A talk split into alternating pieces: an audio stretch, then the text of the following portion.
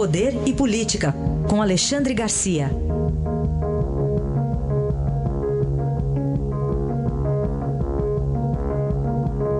Alexandre, bom dia. Bom dia, Raíssa. Bom dia, Carolina. Bom dia.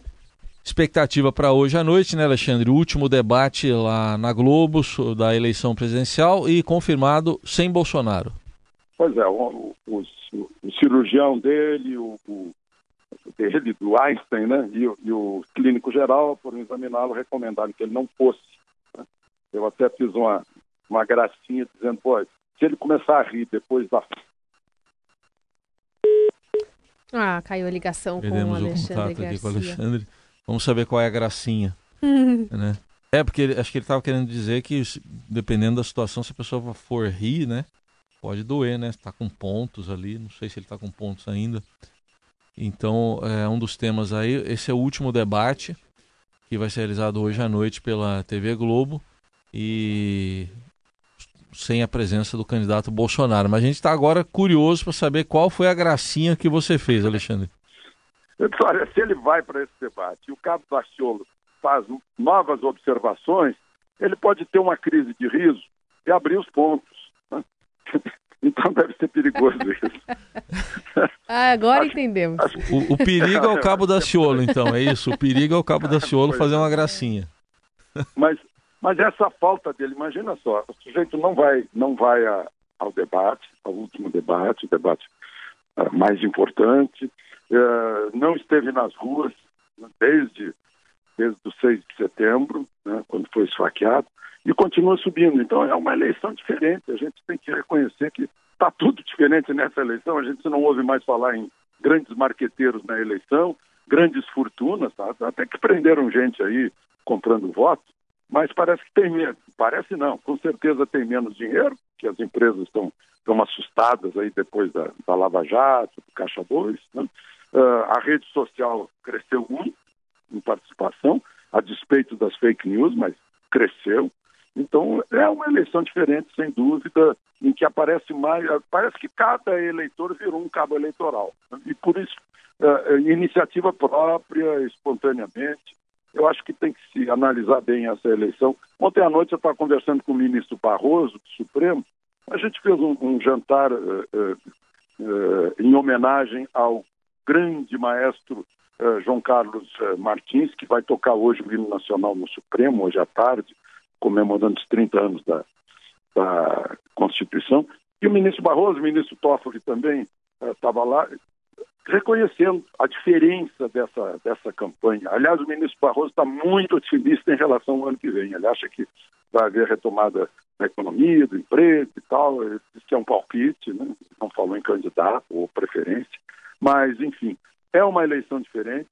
E, e, e domingo a gente, enfim, vai, vai ter a oportunidade de manifestar a vontade suprema de uma democracia, que é através do poder do voto. O Alexandre tem ex-ministro indo até o Supremo, é? Ah, pois é. Ontem o, ontem o presidente do Supremo, o ministro Toffoli, eh, convidou o ministro da Fazenda para ir ao Supremo conversar com os ministros. Né? Conversou com sete dos ministros, eh, mostrando as dificuldades das contas públicas, o desequilíbrio fiscal, o déficit da Previdência. Fez uma série de, de exposições. Para quê? Para mostrar a realidade para aqueles que julgam apenas com base na Constituição e nas leis, né? uh, sem olhar para a conjuntura da economia, da circunstância econômica, né? inclusive uh, sobre aumentos de despesa né? uh, que sobrecarregam ainda mais os cofres públicos que são sustentados pelos impostos de todos. Foi um belo encontro, foi um, foi um almoço enfim, em que conversaram bastante, expondo as dificuldades do governo federal. Parece que está se preparando aí, inclusive envolvendo o presidente Temer, talvez algum acordo para que seja feita uma reforma da Previdência ainda neste ano, para entregar para o próximo governo uma situação um pouco menos difícil. Muito bem. Para a gente concluir, Alexandre, o ex-presidente peruano Alberto Fujimori perdeu algo que tem gente aqui que gostaria de ter, né? Então, pois é. e, e, perdeu algo que tem gente aqui também que tem. É. Eu, eu, Paulo Maluf, por exemplo. né? Então, aqui nós temos um condenado que estava no presídio e saiu por doença e, e por idade. Paulo Maluf está na casa dele, palacete, palácio lá na, no Jardim Europa. E, e, e Lula, que está preso, condenado, ex-presidente preso, condenado por corrupção, como Fujimori, né? e que sobre o qual se fala em uma probabilidade, né? possibilidade também de indulto e tal.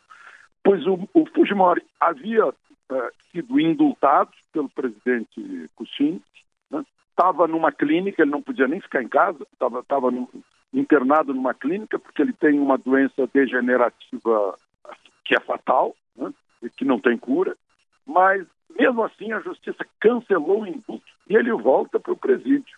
Quer dizer, um, uma dureza muito grande. Foi condenado a 20 anos, se não me engano.